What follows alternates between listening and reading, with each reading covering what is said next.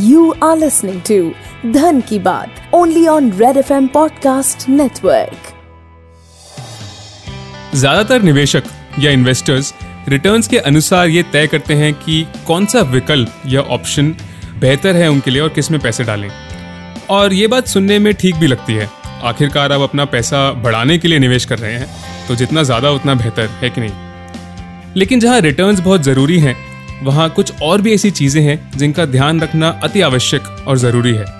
जैसे आप किस इनकम टैक्स ब्रैकेट में आते हैं, निवेश किए पैसे पे जो रिटर्न्स आएंगे उन पे टैक्स कितना लगेगा, कैसे भरा जाएगा, आपकी रिस्क उठाने की क्षमता कितनी है, कितने समय के लिए निवेश करना चाहते हैं और निवेश किए पैसे से आप क्या करना चाहते हैं, ऐसे बहुत से सवाल हैं। पिछले एपिसोड में हमने बात की थी कि निवेश के ऑप्शंस कैसे चुनें जो आपके लिए सबसे बेहतर हों, और उसी बात को आगे बढ़ाते हुए हम आज कुछ ऐसे ऑप्शंस या विकल्प को डिस्कस करेंगे जो बहुत लोकप्रिय पॉपुलर हैं। ये है एफ डी या fixed deposit, E P F, mutual funds और एन पी एस या नेशनल पेंशन स्कीम। तो आइए इनको गहराई से समझते हैं और जानते हैं कि कौन से विकल्प बेहतर हैं और इनमें क्या फ़र्क है। हमारे साथ हैं संतोष नवलानी, जो ई टी मनी में सी ओ ओ हैं और इन्वेस्टमेंट्स, निवेश और उससे जुड़ी सभी फील्ड्स में एक एक्सपर्ट हैं। तो आइए उनसे बात करते हैं और उनका स्वागत करते हैं। हाय संतोष, स्वागत है आपका धन की बात में, कैसे हैं? हाय शुभम, बहुत बहुत शुक्रिया मुझे इनवाइट करने के लिए शो पे। धन की बात बहुत इम्पॉर्टेंट है आज के महंगाई के ज़माने में।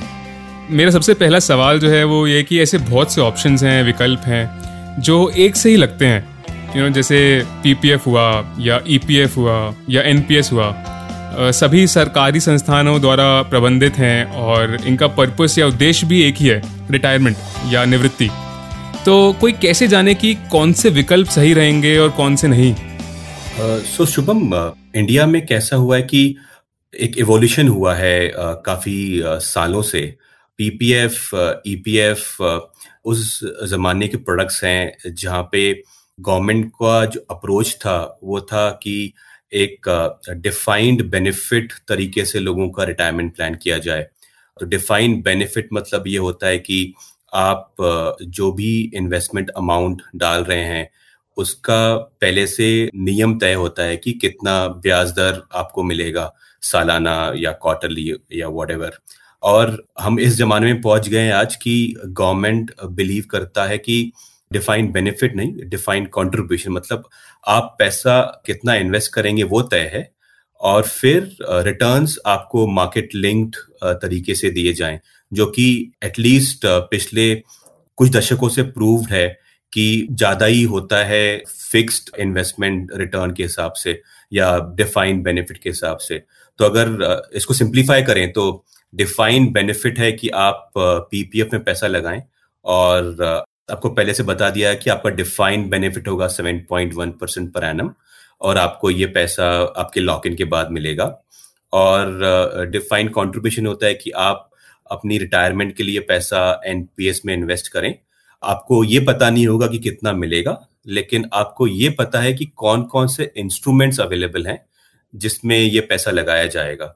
तो इंस्ट्रूमेंट्स होते हैं equity, government securities, corporate debt और इन्वेस्टमेंट ट्रस्ट। तो जो मुझे समझ आया वो ये कि ये है एक, ये कुछ ऐसे प्रोडक्ट्स हैं जो डिफाइंड हैं, मतलब कि पहले से आपको पता है, तो आपको एक शांति है कि हाँ मुझे इतना तो मिलेगा ही मिलेगा, लेकिन इससे ज़्यादा भी नहीं मिलेगा, इससे कम भी नहीं मिलेगा, तो मैं सेफ़ हूँ। और ये तय है कि मेरे को क्या रिटर्न, क्या ब्याज दर मिलेगा। लेकिन ऐसे बहुत से प्रोडक्ट्स हैं जो मार्केट लिंक्ड भी होते हैं, जो कैसे मार्केट ऊपर या नीचे जा रहा है उसके हिसाब से ऊपर या नीचे जाएंगे। क्या मेरा समझना सही है? हाँ सही है, बराबर है शुभम। एक चीज़ मैं ऐड करना चाहूँगा कि आप जब इन्वेस्टमेंट प्लान कर रहे होते हैं तो आपको डिफाइंड बेनिफिट या डिफाइंड कंट्रीब्यूशन प्रोडक्ट जो पिकअप करना है वो अपने रिस्क एपेटाइट के हिसाब से पिकअप करना है कि आपकी रिस्क सहने की क्षमता क्या है। और of course long term investment horizon भी है। अगर आप ऐसे इंडिविजुअल हैं कि आप शायद बीस साल का इन्वेस्टमेंट प्लान नहीं कर सकते, जो कि शायद एनपीएस आपको फोर्स करेगा। अगर एनपीएस में साठ साल तक लॉक इन होता है, पीपीएफ में पंद्रह साल लॉक इन होता है, और ईपीएफ में लॉक इन होता है जब तक आप एक कंपनी से जुड़े हुए हैं, आप जब तक कंपनी के सैलरीड एम्प्लॉई हैं, तो तीनों का लॉक इन भी अलग अलग है। तो इन्वेस्टमेंट होराइजन भी एक इम्पॉर्टेंट एस्पेक्ट है टू डिसाइड आप कहाँ पे इन्वेस्ट करना चाहेंगे। बिल्कुल, तो सारी चीज़ों को देख समझ के ही इन्वेस्ट करना चाहिए। तो संतोष, डिस्कशन को थोड़ा सा वापस एनपीएस और पीपीएफ और ईपीएफ की तरफ लाते हैं। तो जैसा मैंने बोला कि ये रिटायरमेंट या निवृत्ति के लिए ऑप्शंस हैं, तो इनको थोड़ा सा गहराई में समझते हैं कि इनके क्या क्या पर्टिकुलर्स हैं, क्या क्या चीज़ें हैं जिनको ध्यान रखें। तो कहाँ से शुरुआत करें, बताइए। सो पीपीएफ से स्टार्ट करते हैं। आई थिंक सबसे ओल्डेस्ट प्रोडक्ट है और uh, हमारे माँ बाप और बड़े लोगों का सबसे पसंदीदा प्रोडक्ट भी है मेरे हिसाब से। Yes, I think almost every individual जिससे मैं मिलता हूँ या फिर उनके पास पीपीएफ होता है या उनके पेरेंट्स के पास पीपीएफ होता है। बिल्कुल, तो बहुत बढ़िया बिहेवियर uh, था एक सेविंग्स का। अनफॉर्चुनेटली मेरे पास पीपीएफ नहीं है आज भी, लेकिन yes, I am a believer in NPS and mutual funds and equities, तो आई यूज। बिल्कुल, उस बारे में और बात करेंगे। यस यस यस जी। या तो पीपीएफ, अगर आप आप पीपीएफ को समझेंगे तो सबसे सिंपल प्रोडक्ट है। इसमें पंद्रह साल का लॉक इन होता है। आप कोई भी नेशनलाइज्ड बैंक, कुछ कुछ प्राइवेट सेक्टर बैंक भी अलाउ करते हैं आपको ये पीपीएफ अकाउंट खोलना। आप जब पीपीएफ अकाउंट खोलेंगे तो आपको एक ही कंडीशन है कि मिनिमम पाँच सौ रुपये आपको हर साल उसमें जमा करने हैं। आप up to one point five lakh, डेढ़ लाख रुपया साल का जमा कर सकते हैं, और ये आपको सेक्शन एटी सी में बेनिफिट भी देता है। आपका टैक्स, इनकम टैक्स, आयकर विभाग की तरफ से आपको इसकी एक एग्जेम्पशन छूट मिलती है, छूट मिलती है। One point five lakh rupees या डेढ़ लाख रुपया आप अगर सालाना लगाएंगे तो ये आपकी इनकम से कम हो जाता है। तो इनकम से कम हो जाता है तो जो टैक्स लगता है वो रेस्ट ऑफ द इनकम पे लगता है, ये डेढ़ लाख पे नहीं लगता है। तो आप पैसा बचा सकते हैं। अगर आप thirty percent tax bracket belong करते हैं तो almost forty six thousand rupees के आसपास आपका टैक्स सालाना बच सकता है, सरचार्ज मिला के, मेरे बोलने का मतलब है। और इसमें ये ध्यान रखना है आपको कि आपका इन्वेस्टमेंट जो पीपीएफ में जा रहा है वो पहले पाँच दिन में इन्वेस्ट हो जाए, अगर आप महीने के स्टार्टिंग में इन्वेस्ट कर रहे हैं। क्योंकि अगर आप महीने के पाँच दिन में इन्वेस्ट करेंगे स्टार्टिंग में तो आपको पूरे महीने का इंटरेस्ट मिलेगा, नहीं तो आपका इंटरेस्ट अगले महीने से मिलता है। तो ये बहुत कम लोगों को पता होता है। ये बहुत ही इंपॉर्टेंट है मेरे हिसाब से, और ये बहुत ही नोट करने वाली बात है मेरे ख्याल से कि अगर आप पीपीएफ में इन्वेस्ट कर रहे हैं तो ये इंश्योर करें, ये मेक श्योर करें कि आप पहले पाँच दिन में, किसी भी महीने के पहले पाँच दिन में पैसा डालें, क्योंकि तभी आपको पूरे महीने का जो ब्याज है वो मिलेगा, नहीं तो उस महीने का ब्याज आपको नहीं मिलेगा अगर आप किसी भी और दिन डालेंगे। Yes yes. तो आई थिंक नेक्स्ट ऑप्शन पे चलते हैं जो कि आई थिंक ईपीएफ है। तो ईपीएफ को समझ लेते हैं थोड़ा सा। आई थिंक ईपीएफ एक बहुत ही महत्वपूर्ण प्रोडक्ट है इंडियंस के लिए, और बहुत सारे सैलरीड एम्प्लॉइज या जो नौकरी करते हैं प्राइवेट सेक्टर कंपनीज में या गवर्नमेंट में, तो उनके पास ऑप्शन नहीं है but to kind of consent और ऑप्ट इन। आपका पैसा आपको ऑलमोस्ट बिना बताए काटा जाएगा और ट्वेल्व परसेंट कंट्रीब्यूशन आपकी बेसिक सैलरी का होता है। ओनली सैलरीड एम्प्लॉइज ईपीएफ का फायदा उठा सकते हैं। अगर आप कोई प्रोफेशनल हैं, इंडिपेंडेंट फ्रीलांसर हैं या एक बिजनेस चला रहे हैं खुद का, तो आप ईपीएफ का फायदा नहीं उठा सकते हैं। मैं फायदा इस वर्ड को इसलिए यूज कर रहा हूं कि ईपीएफ ने एटलीस्ट इन्फ्लेशन को हर साल बीट किया है। रेयरली ईपीएफ के रिटर्न्स, जो ब्याज दर हर साल डिक्लेयर करती है गवर्नमेंट, और इसमें थोड़ा अलग किस्म का रूल है। जैसे पीपीएफ का आपको पता होगा कि आज seven point one percent interest rate है, ईपीएफ में आपको ये नहीं पता होगा। एम्प्लॉय प्रोविडेंट फंड में आपको पता चलेगा साल के एंड में, फाइनेंशियल ईयर के एंड में पता चलेगा कि पिछले पूरे साल में आप जो इन्वेस्ट किया था उसका इंटरेस्ट रेट या ब्याज दर कितना गवर्नमेंट ने डिक्लेयर किया है। जैसे मैंने बताया कि ये एक महत्वपूर्ण प्रोडक्ट है और काफी इम्पोर्टेंट रिटायरमेंट प्लानिंग सोल्यूशन है इन माय ओपिनियन। ये हमेशा इन्फ्लेशन के ऊपर ही होता है, वो बहुत ही फायदेमंद है। और uh, कुछ लोग मिस्टेक करते हैं इस चीज को कि जब वो जॉब चेंज करते हैं तो पैसा निकाल लेते हैं हर बार, मेंटेन नहीं करते बैलेंस। तो ये एक्चुअली नहीं करना चाहिए। आप ईपीएफओ को ऐसा देखिए कि ईपीएफ को ऐसा देखिए कि ये आपकी रिटायरमेंट कॉर्पस तैयार हो रही है।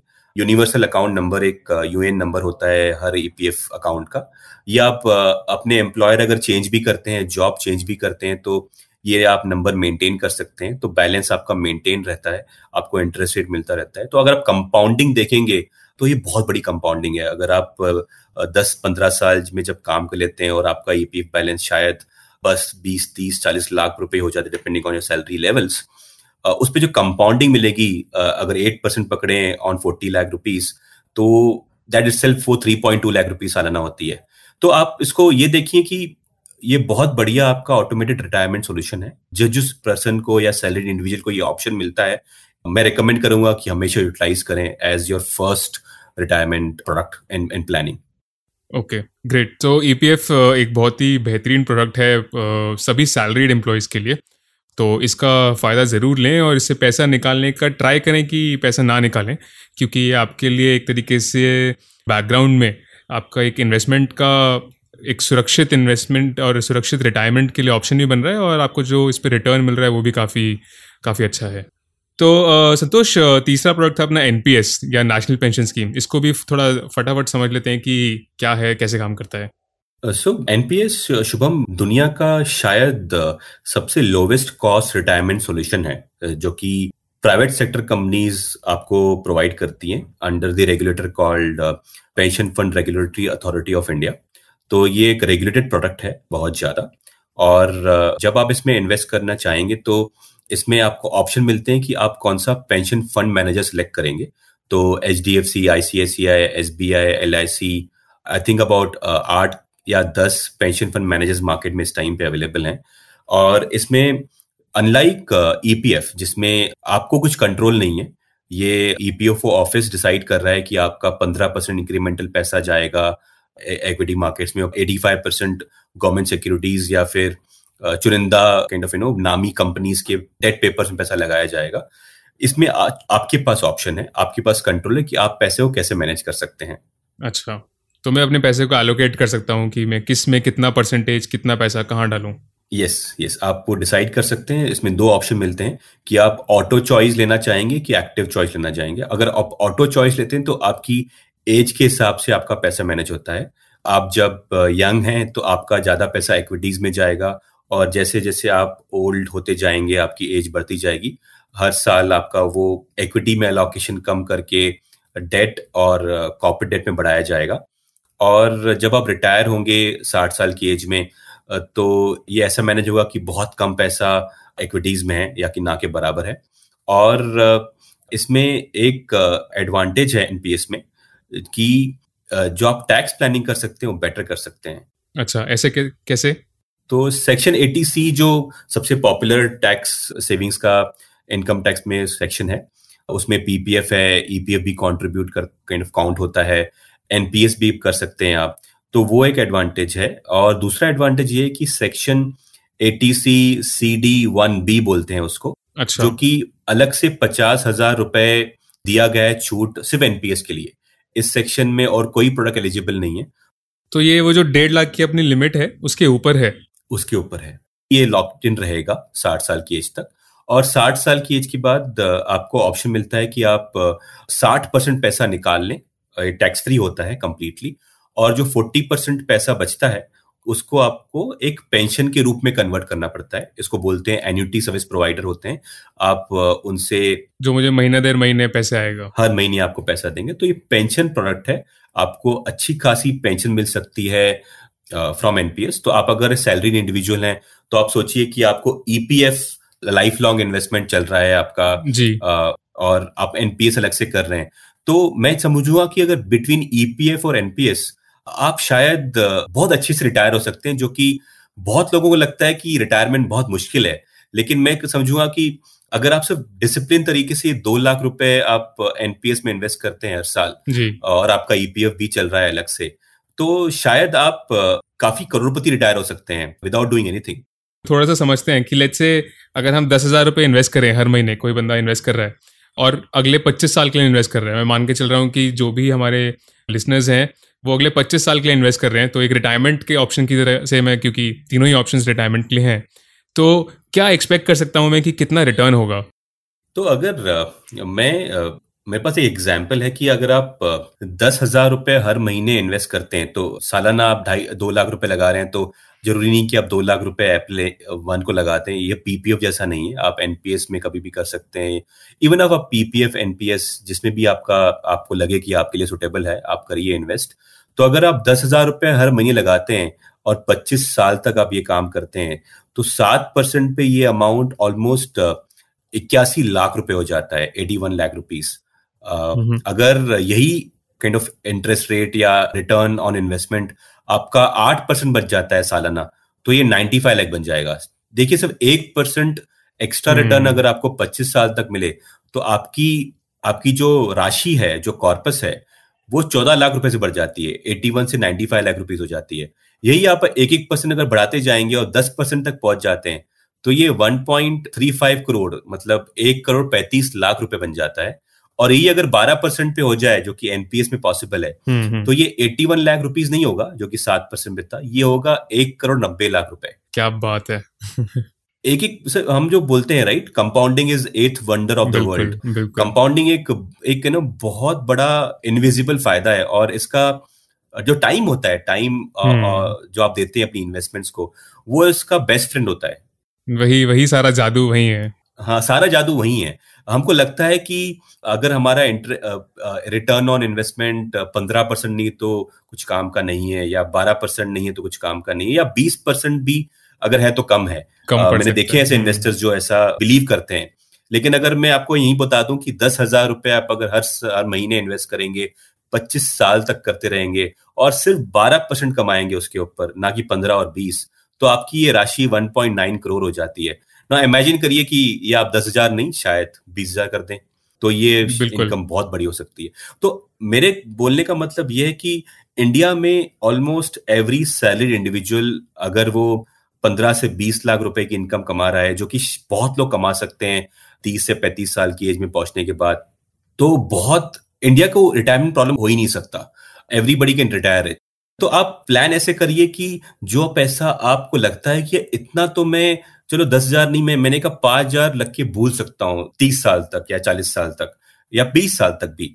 तो ये जो पैसे को आप ना अपनी आंखों से दूर रखते हैं, अपने बैंक अकाउंट से दूर रखते हैं, वो कंपाउंड बड़े रेट पे होता है कंपेयर टू जो पैसा आप यू नो बार बार आगे पीछे करते हैं, जल्दी, जल्दी से एक्सेस कर सकते हैं।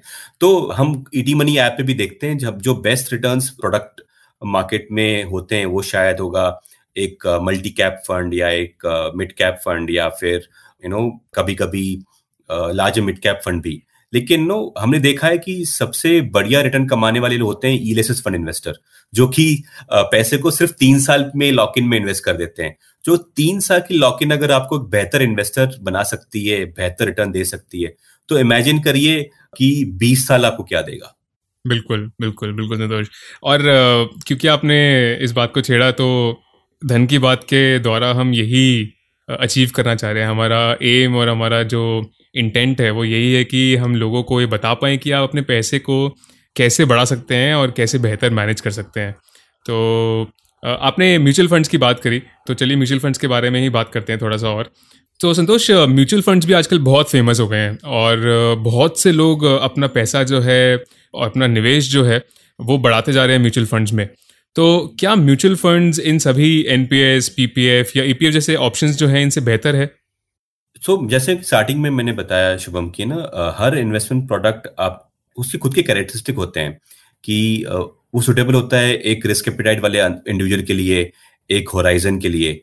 तो जैसे एनपीएस एक ऐसा प्रोडक्ट है जो कि आपकी एज नहीं, आपका लॉक इन पीरियड फिक्स नहीं रखता है। वो बोलता है कि आप साठ साल की एज तक पैसे को विड्रॉ नहीं कर पाएंगे, राइट। तो अगर आप एक पच्चीस साल के इंडिविजुअल हैं जो कि रेडी नहीं है इस टाइम पे रिटायरमेंट प्लानिंग, इतने लॉक इन वाले प्रोडक्ट के लिए, तो फिर एनपीएस आप आज तो यूज यूज नहीं कर पाएंगे।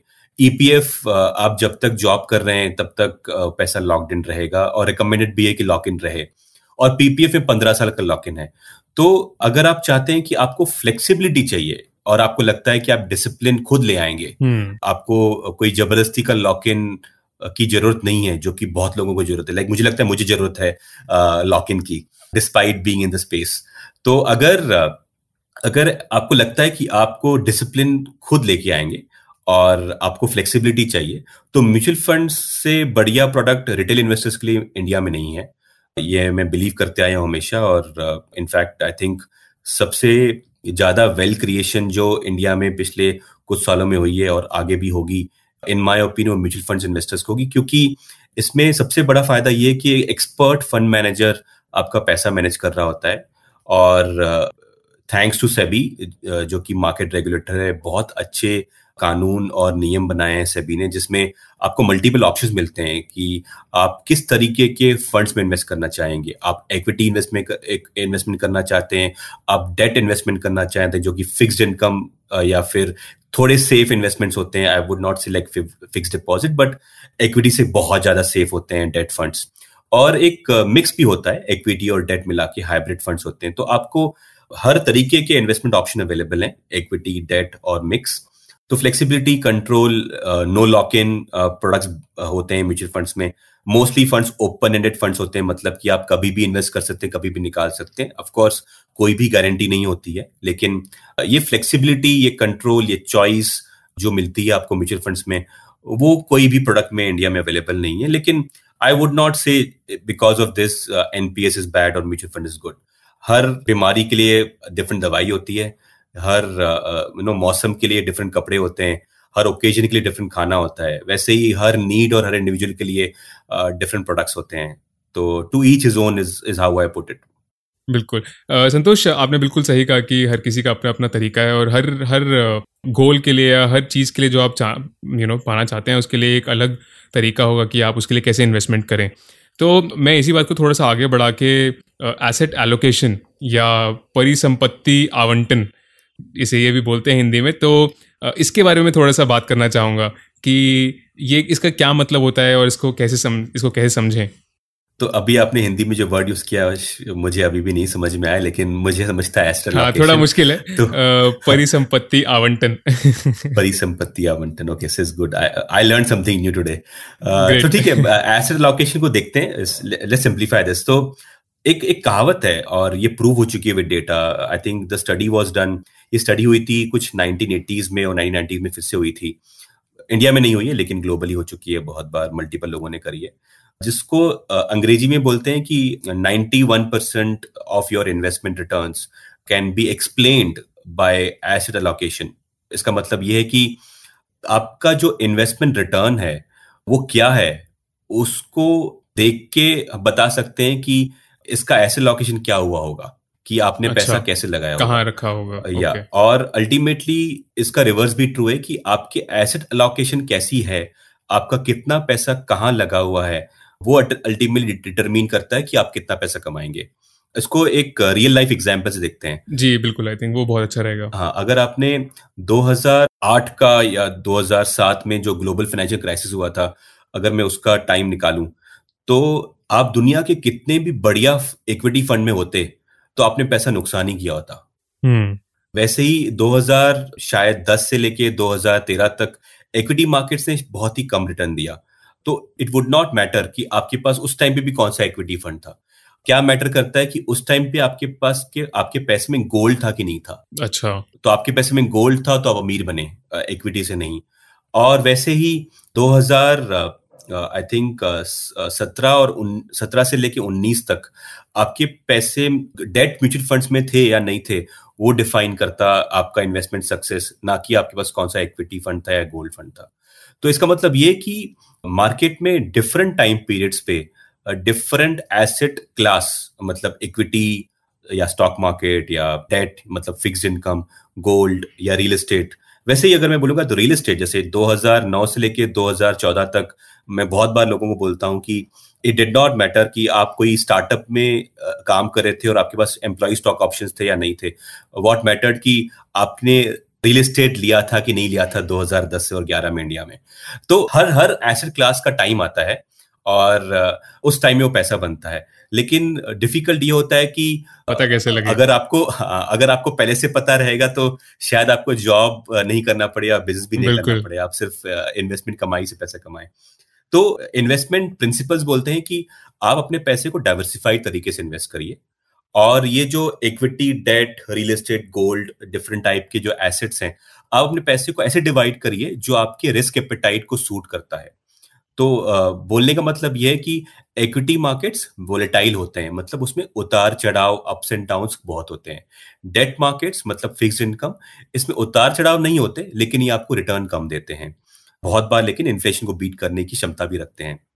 गोल्ड है जो कि वोलेटाइल कम होता है लेकिन रिटर्न्स बर्स्ट में देता है, मतलब वो दो हज़ार दस से लेकर दो हज़ार चौदह तक ऐसा भागेगा या ऐसे रिटर्न देगा जो पिछले दस साल में नहीं दिया होगा, या फिर से दो हज़ार सत्रह, दो हज़ार उन्नीस और बीस में ऐसा रिटर्न देगा जो बहुत सालों तक नहीं आया होगा, इक्कीस में भी देगा लेकिन लोग वेट करते रहेंगे कि कब आएगा वापस, देगा तो छप्पड़ फाड़ के देगा, नहीं yes, तो बहुत देगा छप्पड़ फाड़ के देगा। यस यस तो आ, लेकिन अगर आपको फ्यूचर नहीं पता, आप एक एस्ट्रोलॉजर नहीं है, वो भी शायद मार्केट को प्रेडिक्ट नहीं कर सकते हैं, तो आप अपने पैसे को डाइवर्सिफाई करिए और डाइवर्सिफाई करिए बेस्ड ऑन आपके होराइजन के ऊपर।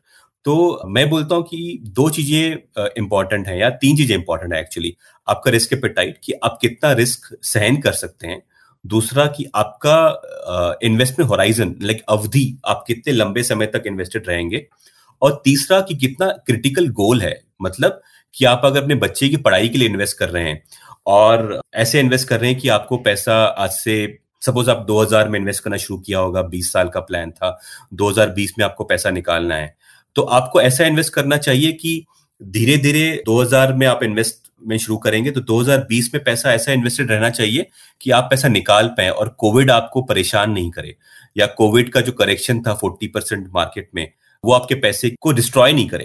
तो इसको बोलते हैं ग्लाइड पाथ। तो एसेट अलोकेशन मतलब कि कैसे पैसे को इन्वेस्ट किया जाए और पैसे का एक एग्जिट प्लान कैसा होना चाहिए, इन दोनों को कंबाइन करेंगे तो आप बहुत बढ़िया रिटर्न कमा सकते हैं मार्केट से या दुनिया में कोई भी इन्वेस्टमेंट इंस्ट्रूमेंट से।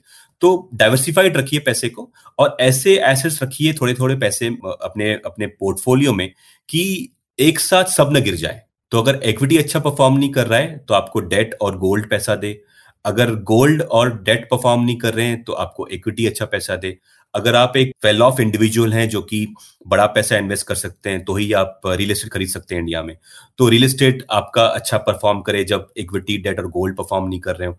तो asset allocation is like that कि आप अगर आप फॉर एग्जांपल थाली खाने जाते हैं हम कोई रेस्टोरेंट में, तो थाली में स्नैक्स भी होते हैं, मेन कोर्स भी होता है, डेजर्ट्स भी होते हैं, एपेटाइजर्स भी होते हैं। तो वैसे ही है, इन्वेस्टमेंट्स भी आप डिफरेंट डिफरेंट चीजों को रखिए अपने पोर्टफोलियो में। इसको इंग्लिश में थोड़ा जी हमने इस पे एक सुना भी है कि don't put all your eggs in one basket, आप अलग अलग बास्केट में अपने एग्स रखें। तो वैसे ही अपने पैसे को अलग अलग बास्केट में अलग अलग जगह पार्क करके रखें और उसको इस हिसाब से देखें कि आपका रिस्क कैसा, आप कितना रिस्क ले सकते हैं एक, दूसरा आप कितने समय के लिए इन्वेस्ट करना चाहते हैं, जो आपका गोल है आप उससे क्या अचीव करना चाहते हैं उसके हिसाब से आप कितने समय तक उसमें पैसा इन्वेस्ट कर सकते हैं, और तीसरा है कि आप कितना गोल जो है जिसके लिए आप इन्वेस्ट कर रहे हैं वो कितना इम्पोर्टेंट है। तो अगर आप अपनी रिटायरमेंट के लिए प्लान कर रहे हैं तो हो सकता है कि आप पाँच साल छः साल आगे या पीछे थोड़ा कर सकते हैं, लेकिन अगर आप अपने बच्चे के पढ़ाई के लिए इन्वेस्ट कर रहे हैं तो ऑब्वियसली उसको आप डिले नहीं कर सकते हैं। तो ये सब समझ के ही इन्वेस्ट करें। सो so, संतोष मेरे को कोई ऐसी गाड़ी लेनी है, एसयूवी लेनी है, बीएमडब्ल्यू मर्सिडीज़ खरीदनी है, या छोटे गोल्स की भी अगर बात करें, अभी तक हमने ज़्यादातर गोल्स जो हमने बात की वो थोड़े लंबे गोल्स हैं, रिटायरमेंट हुआ या बच्चे की पढ़ाई हुई या घर बनाना हुआ, ये थोड़े लंबे इन्वेस्टमेंट्स हो सकते हैं। बट अगर हम छोटे इन्वेस्टमेंट्स, छोटे गोल्स या शॉर्ट टर्म गोल्स, अगले एक दो पाँच साल में मुझे फॉरेन टूर या यू नो बाहर घूमने जाना है, या अपने लिए कुछ अपने लिए डायमंड नेकलेस खरीदना है किसी को, तो ऐसे गोल्स के लिए अगर देखें तो कौन से ऑप्शंस बेटर हैं? सो uh, शुभम so, जब भी आप बहुत ही शॉर्ट टर्म गोल्स के लिए इन्वेस्ट करें लाइक नेक्स्ट आईफोन और और diamond diamonds for your wife और वैकेशन में भी एक्सोटिक नॉन एक्सोटिक इंटरनेशनल और डोमेस्टिक डजंट मैटर, जो भी आप शॉर्ट टर्म गोल्स लिए कर रहे हैं तो मतलब आप उतार चढ़ाव सहन नहीं कर सकते उस इन्वेस्टमेंट्स के लिए। हो सकता है कि आप आईफोन नहीं खरीदें, दैट्स फाइन, बट दुख होगा आपको कि नहीं खरीद पाया, राइट। तो आ, सच्चाई ये है कि आप रिस्की एसेट्स जहाँ पे रिटर्न की गारंटी नहीं हो या सर्टेनिटी नहीं हो या यू नो एक प्रेडिक्टेबिलिटी नहीं हो कि कितना रिटर्न मिलेगा, तो आप ऐसे शॉर्ट टर्म गोल्स जब के लिए जब इन्वेस्ट करते हैं तो आप प्रेडिक्टेबिलिटी पे इन्वेस्ट करते हैं कि आपको कितना रिटर्न मिल सकता है। तो बाय डेफिनेशन आप आपके short term goals debt instruments में जो इन्वेस्ट होने चाहिए। तो अगर आप तीन से पांच साल के लिए बोलेंगे तो मेरा आंसर चेंज होगा, लेकिन आप तीन साल के नीचे बोलेंगे तो मेरा आंसर चेंज हो जाएगा अगेन फॉर एग्जाम। तो अगर आप तो दोनों को दोनों को दोनों को कवर करते हैं। अगर आप तीन साल से कम इन्वेस्टमेंट करना चाहते हैं और तो जाहिर है कि आप इक्विटी में इन्वेस्ट नहीं कर सकते, क्योंकि इक्विटीज कभी कभी ऐसा होता है कि दो या तीन साल तक भी रिटर्न नहीं देते, वहीं मार्केट रुक जाते हैं, बस ऊपर नीचे थोड़ा बहुत होते रहते हैं और आपके आपकी पेशेंस को टेस्ट करते हैं, या कभी कभी गिर भी जाते हैं बीस परसेंट और वहीं पर रहते हैं दो साल तक और उसके बाद भागते हैं, लेकिन तब तक आपका गोल का टाइम आ चुका होता है, तो आपको वो पैसा निकालना पड़ेगा लॉस में इन्वेस्टमेंट बेच के। तो ये सिचुएशन अवॉइड करने के लिए आप डेट प्रोडक्ट्स में पैसा लगाएं, डेट म्यूचुअल फंड्स या फिक्स्ड डिपॉजिट्स में पैसा लगाएं, इवन गोल्ड में भी नहीं करें, क्योंकि गोल्ड भी आपको पूछ के नहीं भागता है या फिर वोलेटाइल भी होता है कभी कभी मार्केट में। सो so, आप डेट uh, इंस्ट्रूमेंट्स ही आपके पास ऑप्शन बचते हैं लेस देन थ्री इयर्स के लिए। तो अब अगर आप ऐसे इंडिविजुअल हैं जो कि दस लाख से नीचे कमाते हैं साल का, तो आप शायद बहुत ज़्यादा टैक्स नहीं भरते, आपकी इनकम टैक्स दस परसेंट में ही खत्म हो जाती है। तो बेटर है कि आप फिक्स डिपॉजिट्स करें, तो उसमें फायदा ये पड़ेगा कि आपको पता है कि आपको छः परसेंट साढ़े छः परसेंट सात परसेंट मिलेगा और थोड़ा बहुत टैक्स आप पे कर लेंगे, तो आप आपको पता है कि आपको कितना इन्वेस्ट करना है to earn that amount, because आपको पहले से पता रहेगा। लेकिन अगर आप तीन साल के ऊपर इन्वेस्ट कर रहे हैं, फॉर एग्जाम्पल साढ़े तीन साल कर रहे हैं, तो और आप ऐसे इंडिविजुअल हैं जो कि बीस पच्चीस लाख साल कमाते हैं, तो आप तीस परसेंट टैक्स बैकेंड में पहुंच जाते हैं। तो आपको फायदा पड़ेगा कि आप डेट फंड्स लें, बिकॉज डेट फंड्स में एक यूनिक फीचर है टैक्सेशन का, of course government of India की वजह से और इनकम टैक्स डिपार्टमेंट की वजह से। तो इसमें होता है इंडेक्सेशन बेनिफिट, मतलब ये कि गवर्नमेंट समझती है कि आपके पैसे का परचेसिंग पावर प्रोटेक्ट होना चाहिए। तो अगर आपने एक लाख रुपए लगाया और उस साल इन्फ्लेशन छः परसेंट था, तो आपकी पहले साल की जो परचेज वैल्यू, इन्वेस्टमेंट वैल्यू गिनी जाएगी, वो एक लाख नहीं गिनी जाएगी, एक लाख छः हजार गिनी जाएगी। और अगर इन, अगर डेट फंड में रिटर्न मिलेगा आठ परसेंट, मतलब एक लाख पे आठ परसेंट इज आठ हजार, तो आपको जो गेन माना जाएगा वो दो हजार का माना जाएगा। लेकिन ये तीन साल तक जब इन्वेस्ट करेंगे तो ये छूट मिलती है। तो आ, हर साल का जो इन्फ्लेशन है वो आपकी परचेस या इन्वेस्टमेंट प्रिंसिपल अमाउंट में ऐड हो जाता है इन्फ्लेशन, और आपकी purchase price of investment, buying price of investment actually artificially ऊपर हो जाती है। तो अगर फॉर एग्जाम्पल आपने एक लाख रुपए लगाया और साढ़े तीन साल बाद वो एक लाख तीस हजार रुपये निकले, और इन्फ्लेशन ऐसा था कि तीनों साल के इन्फ्लेशन लगा के आपकी परचेस वैल्यू हो गई एक लाख बीस हजार, तो आपको जो टैक्स लगेगा वो दस हजार रुपये पे लगेगा, और ये लगता है फिक्स रेट पे बीस परसेंट। तो आप सिर्फ दो हजार रुपये टैक्स देके निकल लेंगे, जबकि एफडी में आप लेते तो आपको ये तीस हजार पे आपको तीस परसेंट टैक्स लगता, जबकि नौ हजार रुपये लगता। तो आपको फायदा पड़ता है जब आप एक हाई इनकम टैक्स ब्रैकेट के इंडिविजुअल हैं। यही अगर आपके पास एक लाख रुपये है और आप फिर भी दस परसेंट इनकम टैक्स को बिलोंग करते हैं, तो भी आप शायद एफडी में इन्वेस्ट करिए, क्योंकि आपको अल्टीमेटली सिर्फ दस परसेंट टैक्स लगेगा, जो कि तीस हजार पे दस percent is three thousand rupees. तो आप एक हजार रुपये शायद एक्स्ट्रा टैक्स दे देंगे, लेकिन आपको सर्टेनिटी है कि आपको कितना मिलने वाला है। तो आपके इनकम टैक्स ब्रैकेट और आपकी investment horizon can decide what kind of fix income instrument आप बाय करें, एफडीज या डेट म्यूचुअल फंड्स। जब आप तीन साल के ऊपर पांच साल तक इन्वेस्टमेंट करना चाहते हैं, तो आपके पोर्टफोलियो में थोड़ा इक्विटी हो सकता है। तो मार्केट में काफी फंड्स अवेलेबल हैं, जैकि बैलेंस एडवांटेज फंड्स बोलते हैं इनको, जो कि क्या करते हैं कि जब मार्केट बढ़ जाता है तो आपका इक्विटी, मार्केट सस्ता हो, होता है तो इक्विटी ज्यादा रखते हैं पोर्टफोलियो में, अगर मार्केट महंगा हो जाता है तो इक्विटी कम कर देते हैं। तो अगर आप ये पांच साल तक कंटिन्यूस करते रहेंगे तो बाय डेफिनेशन आप पैसा बना लेंगे इसके अंदर, क्योंकि आप सस्ते में मार्केट में एंट्री कर रहे हैं और महंगे में एग्जिट कर रहे हैं। तो पांच पास पांच साल में ये बहुत बढ़िया इन्वेस्टमेंट ऑप्शन हो सकता है। थोड़ा सा एग्रेसिव है, थोड़ा सा रिस्की है। आप अगर रिस्क नहीं लेना चाहते तो एक कंजर्वेटिव हाइब्रिड फंड कैटेगरी होती है, जो कि पच्चीस से तीस, आई थिंक पच्चीस से तीस परसेंट तक इक्विटीज में इन्वेस्ट कर सकती है अगर फंड मैनेजर चाहे तो, और चाहे तो शायद दस परसेंट भी इन्वेस्ट करे, और रिमेनिंग पैसा डेट म्यूचुअल फंड्स की सिक्योरिटीज में लगाया जाता है। तो इसमें आपको थोड़ा पता रहता है कि पैसा रिस्क पे कम है, और ये भी काफ़ी अच्छा रिटर्न देते हैं, फिक्स इनकम को बहुत अच्छे से बीट करते हैं over long period of time. तो ये दो ऑप्शन हैं, आप कर सकते हैं इन्वेस्टमेंट। और अगर आप चाहें तो खुद का भी प्रोडक्ट बना सकते हैं कि मैं बीस परसेंट निफ्टी इंडेक्स फंड में ले लेता हूँ और अस्सी परसेंट फिक्स डिपॉजिट बना लेता हूँ, या अस्सी परसेंट एक डेट म्यूचुअल फंड ले लेता हूँ।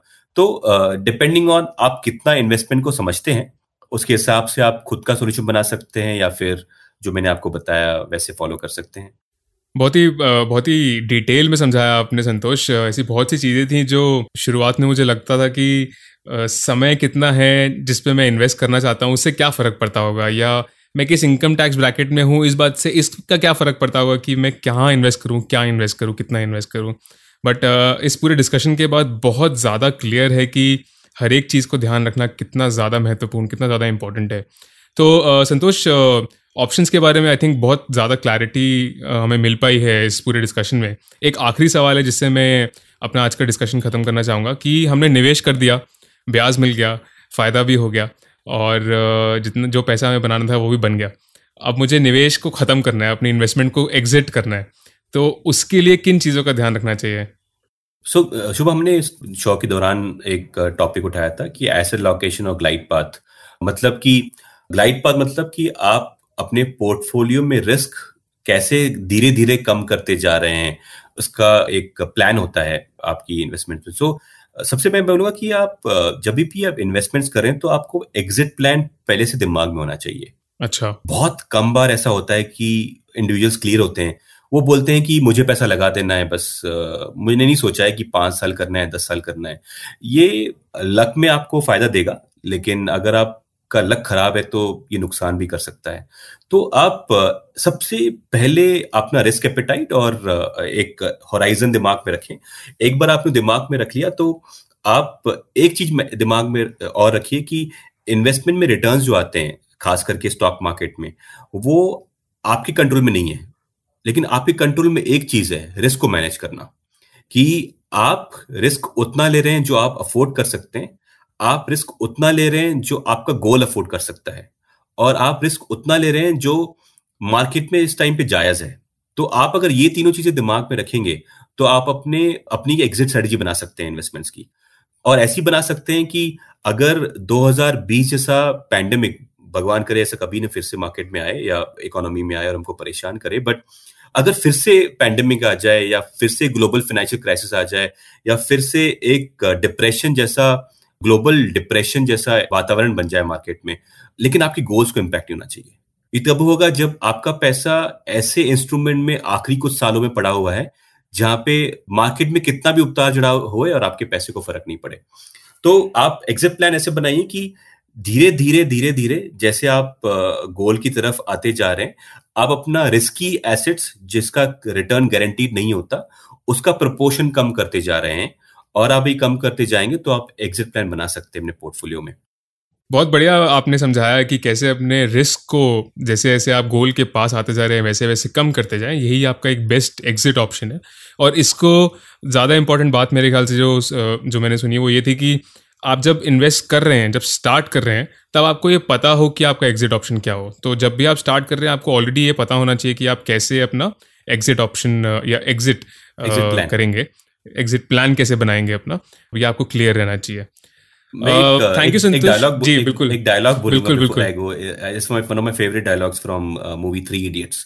थ्री इडियट्स में एंड में एक कन्वर्सेशन होती है जिसमें आई थिंक एंड में नरेशन होता है कि सक्सेसफुल होने के लिए बेटा काब, काबिल बनो, कामयाबी खुद आएगी। तो इसका अगर मैं इन्वेस्टमेंट वर्ल्ड से रिलेट करूं तो आप रिस्क मैनेज करिए, रिटर्न्स खुद आएंगे, क्योंकि रिटर्न्स बनते हैं इक्विटीज में और सेफ्टी होती है डेट में।